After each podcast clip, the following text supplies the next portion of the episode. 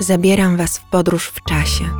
Posłuchajcie opowieści o jednym z pierwszych opisanych przypadków nekrofilii i nekrosadyzmu.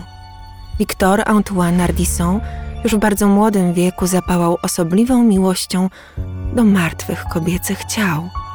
Poznajcie najsłynniejszego francuskiego nekrofila i jego losy.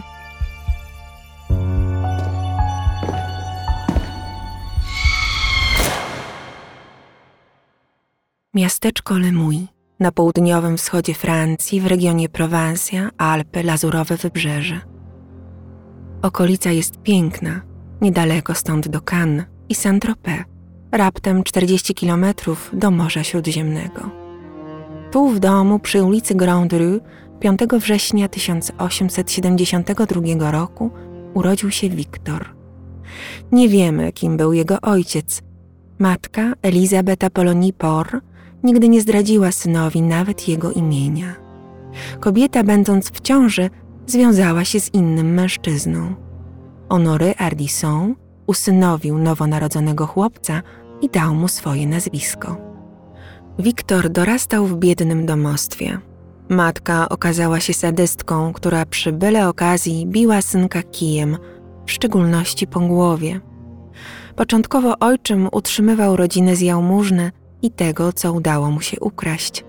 Kobieta porzuciła partnera i zostawiła mu swoje dziecko. Podobno źle ją traktował, choć był dobry dla maleńkiego Wiktora. Elizabeth odeszła i nie odezwała się do nich nigdy więcej. Od tamtej chwili ojczym radził sobie po swojemu, przygarniając co jakiś czas żebraczki i włóczące się bezdomne kobiety, czasem po kilka na raz.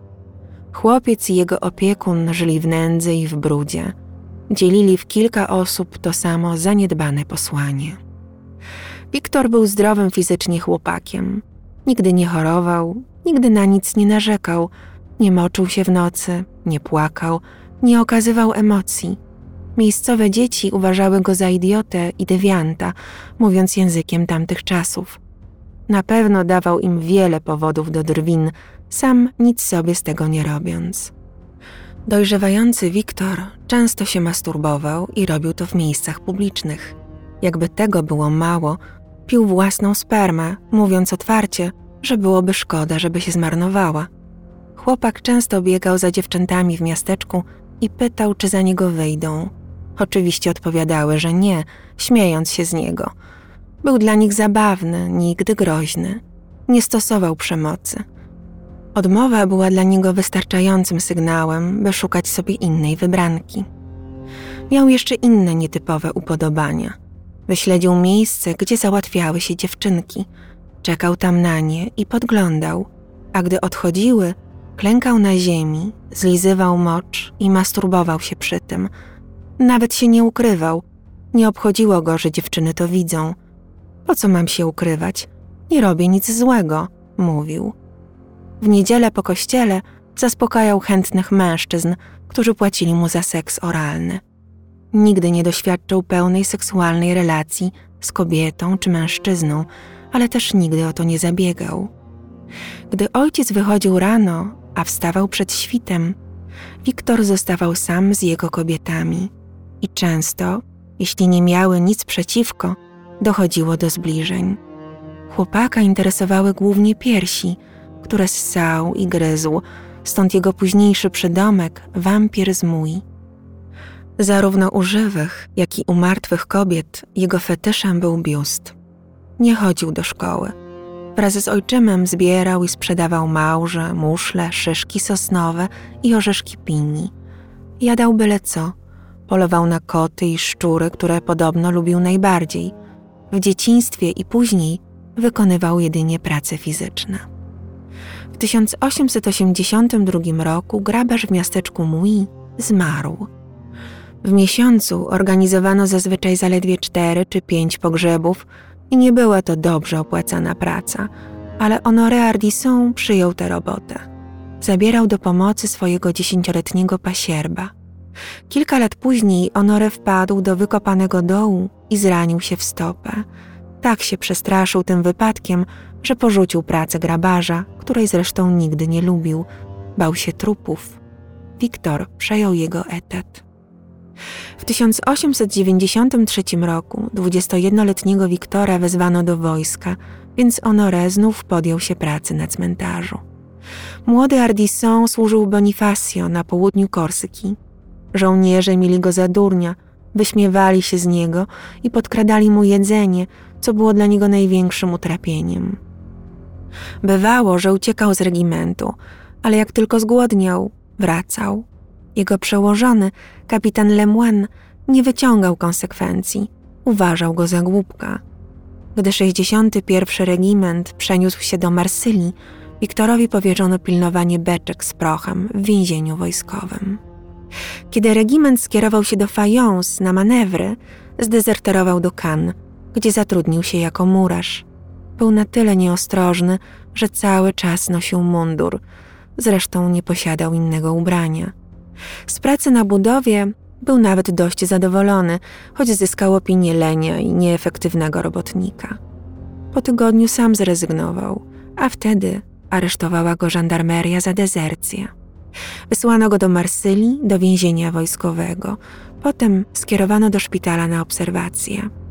Nikt nie wiedział, co zrobić z człowiekiem, który nie dawał sobie rady nigdzie, nie nadawał się do armii ani do pracy. Wypuszczono go po studniach. Dzięki zeznaniom kapitana Lemoine, który widział w nim nieszkodliwego wariata, oddalono zarzuty dezercji i pozwolono Wiktorowi wrócić do domu. Po powrocie do Mui Wiktor, młody mężczyzna, coraz mocniej odczuwał potrzebę fizycznego kontaktu z kobietami. Żadna żywa go nie chciała, a on nigdy nie użyłby przemocy, by się zaspokoić. Natomiast ciała na cmentarzu nie stawiały oporu. W jego pojęciu godziły się na fizyczny kontakt. Zaraz po powrocie z regimentu posiadł w ten sposób dziesiątkę zwłok kobiet i dziewczynek. Pierwsze ciało wybrał z prostego powodu. Znał zmarłą dziewczynę za życia. Bardzo mu się podobała, a szczególnie jej biust. Natychmiast po pogrzebie mógł jej ciało bez problemów posiąść.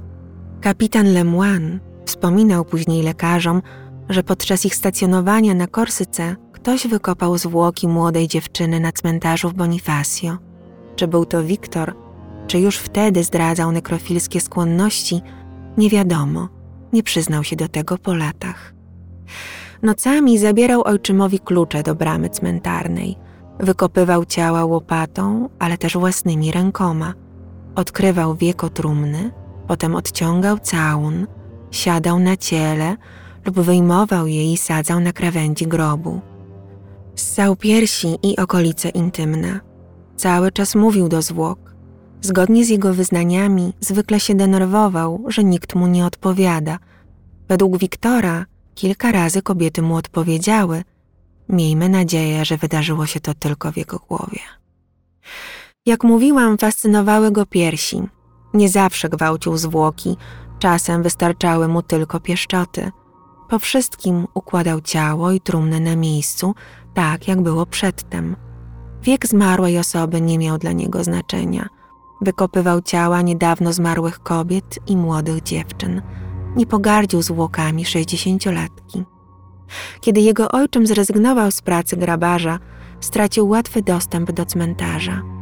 Znalazł inny sposób, po prostu przeskakiwał przez ogrodzenie. W 1900 roku wykopał ciało młodej Berty, która według niego dała mu największą rozkosz w całym jego życiu. Obfity biust był spełnieniem marzeń nekrofila.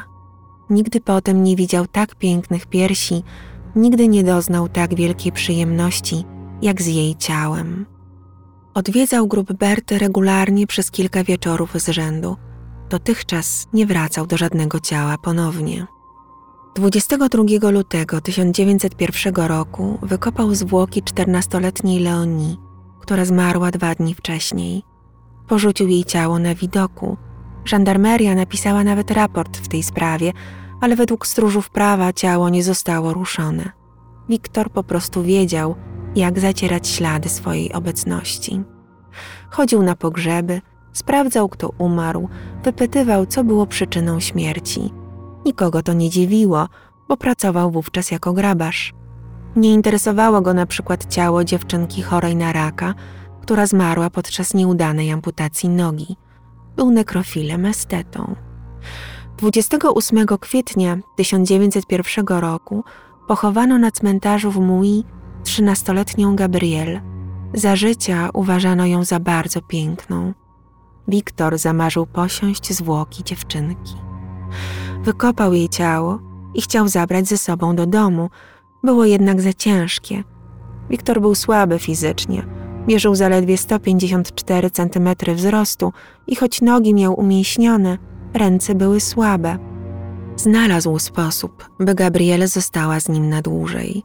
Odciął jej głowę i wziął pod pachę, nawet niczym jej nie przykrywając. Trzymał ją w domu, całował, nazywał swoją narzeczoną i wykorzystywał ją seksualnie. Nie przypomina wam to historii Eda Kempera? Kempero również bezcześcił głowy swoich ofiar w podobny sposób, choć zapewne z zupełnie innych powodów i okazywał przy tym znacznie mniej romantyzmu. Głowa Gabrielle uległa w końcu naturalnej mumifikacji. Kiedy w domu zaczęto się skarżyć na przykre zapachy, wyrzucił szczątki. Znalazł sobie nowe, bardziej świeże ciało. Wiemy, że w maju wykopał i zgwałcił zwłoki siedemnastolatki Honorin. We wrześniu 1901 roku zmarła trzyipółletnia Louise. Śliczna, słodka, mała dziewczynka. Wiktor zdecydował się ją wykopać. Zabrał jej ciało ze sobą. W końcu trafił na takie, które mógł unieść. Zaniósł je do domu w torbie i zostawił na strychu. Odwiedzał Louise za każdym razem, gdy ojczym wychodził. Przez ponad tydzień kopulował z ciałkiem. Po ośmiu dniach zwłoki rozłożyły się na tyle, że stracił nimi zainteresowanie. Próbował odciąć głowę, ale nie udało mu się to. Sąsiedzi zaczęli skarżyć się na obrzydliwy zapach pochodzący z domu Ardisona. Honore powiedział im, że to przez śmieci, które syn zostawił na strychu. Ojczym jednak poszedł sprawdzić, co tam się naprawdę dzieje.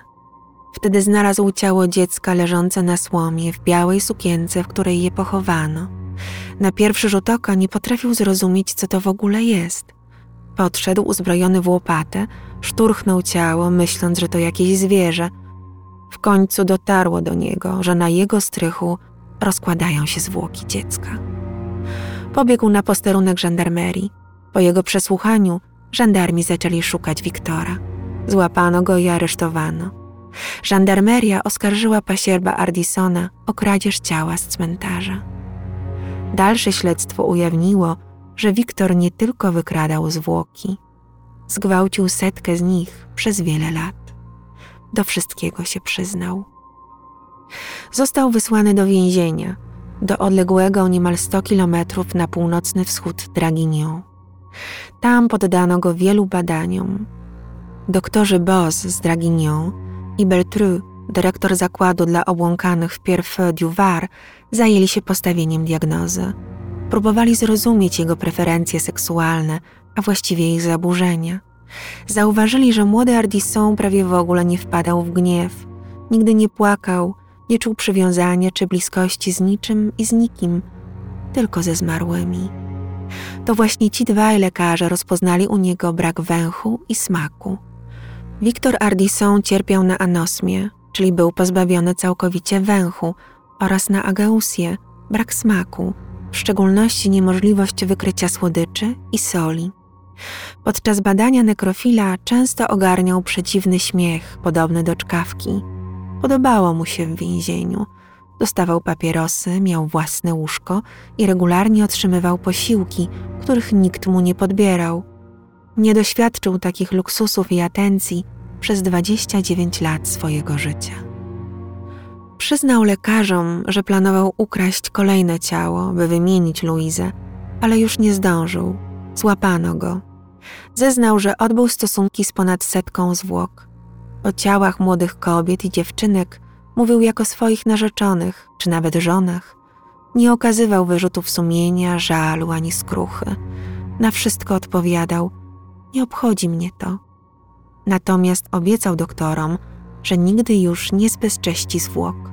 Wcześniej nawet nie przypuszczał, że robi coś złego.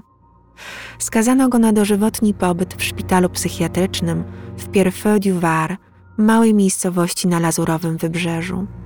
W zakładzie został szczegółowo przebadany, między innymi przez doktora Alexisa Epolarda, ucznia Aleksandra Lacassagne, jednego z twórców antropologii sądowej. Epolar jako jeden z pierwszych psychiatrów zdefiniował nekrofilię i wampiryzm. Według niego Wiktor był idiotą, a idioci naśladują innych. Miał tu na myśli jego ojczyma, pod którego wpływem Wiktor pozostawał przez ponad 28 lat. Epolar, którego wynikami badań posiłkuje się opowiadając wam historię Ardisona, starał się dotrzeć do rodziny nekrofila. Dowiedział się, że jego dziadek od strony matki, Antoine Por, został skazany na ciężkie roboty za przynależność do bandy terroryzującej okolice. W rodzinie były też przypadki choroby psychicznej. Siostra dziadka miała szóstkę dzieci, z których troje popełniło samobójstwo. Czwarte próbowało odebrać sobie życie dwa razy, bezskutecznie. Epolar przebadał Wiktora bardzo dokładnie, także pod względem fizycznym. Nie znalazł żadnej anomalii poza brakiem smaku i węchu. Ardisson był przeciętny pod każdym względem. Nie odstawał od normy. Jego niski wzrost nie był aż tak nietypowy na tamte czasy. Zęby, mimo słabego odżywiania, miał kompletne i zdrowe. Miał raczej złą pamięć, słabo kojarzył fakty. Nie miał koszmarów ani zaburzeń snu czy halucynacji. Nie rozumiał moralności, nie odróżniał dobra od zła. Nikt go tego nie nauczył. Po wszystkich tych badaniach Wiktor został uznany za impulsywnego degenerata, nekrosadystę i nekrofila. Słynny doktor Richard von Kraft-Ebing, który zajmował się parafiliami i perwersjami, również studiował jego przypadek. Mówił o nim idiota pozbawiony zmysłu moralności. Wiktor Ardisson resztę swoich dni spędził w zakładzie dla obłąkanych w Montfavet, niedaleko Avignonu. Po 43 latach zmarł 9 marca 1944 roku w szpitalu. Tam też go pochowano na miejscowym cmentarzu dwa dni później. Jego grób dziś już nie istnieje. Kości złożono w osuarium. I na tym powinnam zakończyć swoją opowieść. Jednak mam jeszcze w zanadrzu historię, która związana jest z upodobaniami Ardisona i bez której nie zdiagnozowano by jego zaburzenia. Między sierpniem 1848 i marcem 1849 roku znajdowano niemal każdego ranka wyjęte z grobów ciała na różnych paryskich cmentarzach. Na ogromnym Père Lachaise i na mniejszych, ale najczęściej na cmentarzu Montparnasse. Zwłoki wydobyte były bez pomocy narzędzi. Na mocno okaleczonych ciałach dostrzeżono ślady zębów, ludzkich zębów. Jak ocenili to lekarze? Ciała zazwyczaj dopiero co pochowanych dziewczynek i młodych kobiet miały wyciągnięte wnętrzności, czasem także serca. Znajdowano na nich plamy nasienia przestępcy. Przez siedem miesięcy nie udało się namierzyć istoty, która nawiedzała nocą cmentarze i według niektórych żywiła się martwymi ciałami. Świadkowie, w których relacje trudno dziś uwierzyć, napędzali Paryżanom strachu, opowiadając o stworze, który z nieludzką szybkością i zręcznością pokonuje wysokie cmentarne mury, którego nie chcą tknąć groźne psy stróżów. Prasa okrzyknęła sprawcę wampirem z Montparnasse i wilkołakiem z Paryża. W końcu jeden ze stróżów wpadł na pewien pomysł. Po śladach pozostawionych w błocie zorientowano się, w którym miejscu najczęściej przechodzi przez mur tajemniczy osobnik. I tam zastawiono pułapkę. Umieszczono pod murem drut prowadzący do ładunku, wybuchającego przy każdym jego nadepnięciu. Huk miał zaalarmować straż, a eksplozja ze śrutu poranić przestępcę. W nocy z 15 na 16 marca 1849 roku grabarze na cmentarzu Montparnasse usłyszeli wystrzał. Przybiegli na miejsce zastawionej pułapki i znaleźli tylko skrawki munduru i ślady krwi. Wiodły poza obręb murów, w stronę wojskowego szpitala Val-de-Grace. Oznaczało to, że ranny o własnych siłach zbiegł i udał się po pomoc. Następnego dnia pogłoski dotarły do żołnierzy 74 regimentu. Jeden z sierżantów ostatniej nocy został ranny w nieznanych okolicznościach i trafił do Valdegras. Tak zidentyfikowano nekrofila. Podczas przesłuchania do wszystkiego się przyznał. Był to 26-letni sierżant François Bertrand. Opowiedział, że pierwszy raz dotknął zwłok, gdy spędzając czas, jak zwykle w samotności, zawędrował na cmentarz wieczorową porą. Dostrzegł grabarzy pracujących przy grzebaniu zwłok. Stanął jak wryty, zauroczony chwilą. Gdy nagle spadł deszcz, grabarze uciekli, zostawili niezakopane ciało. François ogarnęły bóle głowy i serce zaczęło się dosłownie wyrywać z piersi. On określał to, jakby ktoś lub coś w niego wstąpiło, nieludzka siła. Ja podejrzewam, że to było pożądanie. To był jego pierwszy raz ze zwłokami. Jego historii wysłuchał, a potem ją spisał wojskowy lekarz Marszal de Calvi. Bertrand wyznał mu, że od dzieciństwa odczuwał potrzebę zabijania kobiet i masturbowania się nad ich zwłokami. Zaczął od ciał zwierząt. W dzieciństwie Bertrand okaleczał najpierw martwe koty i psy. Dopiero w dorosłym życiu zauważył, że najbardziej pociągają go ludzkie zwłoki. Wykopywał ciała kobiet i mężczyzn. Najpierw je rozrywał i patroszył bez użycia narzędzi, własnymi rękoma, potem się nad nimi masturbował. Bywało, że jednej nocy wyciągał nawet piętnaście zwłok. Tak opisał swoje doświadczenia z ciałem szesnastolatki. Okryłem ją pocałunkami i mocno przycisnąłem do serca. Wszystko, czym można cieszyć się z żywą kobietą, to nic w porównaniu z przyjemnością, jakiej wówczas doświadczyłem. Byłem z nią piętnaście minut. Rozerwałem ciało, jak zwykle, wyjąłem wnętrzności. Potem pogrzebałem z powrotem trupa. 10 lipca 1847 roku postawiono go przed sądem wojskowym. Doktor de Calvi bronił go, oświadczył, że Bertrand nie może odpowiadać za swoje czyny z powodu monomanii destrukcyjnej skomplikowanej przez monomanię erotyczną. Sąd nie wziął pod uwagę jego diagnozy. Uznano go za odpowiedzialnego i skazano na rok więzienia za naruszenie miejsca pochówku. Po odbyciu kary wcielono go do drugiego batalionu lekkiej piechoty w Afryce, który budował drogi w Algierii. Po powrocie do Francji Bertrand przeszedł do cywila. W 1856 roku ożenił się, ustatkował i osiadł w Hawrze. Utrzymywał się z różnych prac urzędnika, listonosza i latarnika. Uważa się, że w latach 1864-1867 zaglądał na cmentarze w okolicy Hawru i wydobywał zwłoki z grobów. Zmarł w Hawrze 25 lutego 1878 roku. Przypadek Bertranda był inspiracją dla Józefa Gislena, belgijskiego lekarza, który ukuł termin nekrofilia, odnosząc się do sytuacji, w której ludzie czerpią seksualną przyjemność z kontaktu ze zwłokami.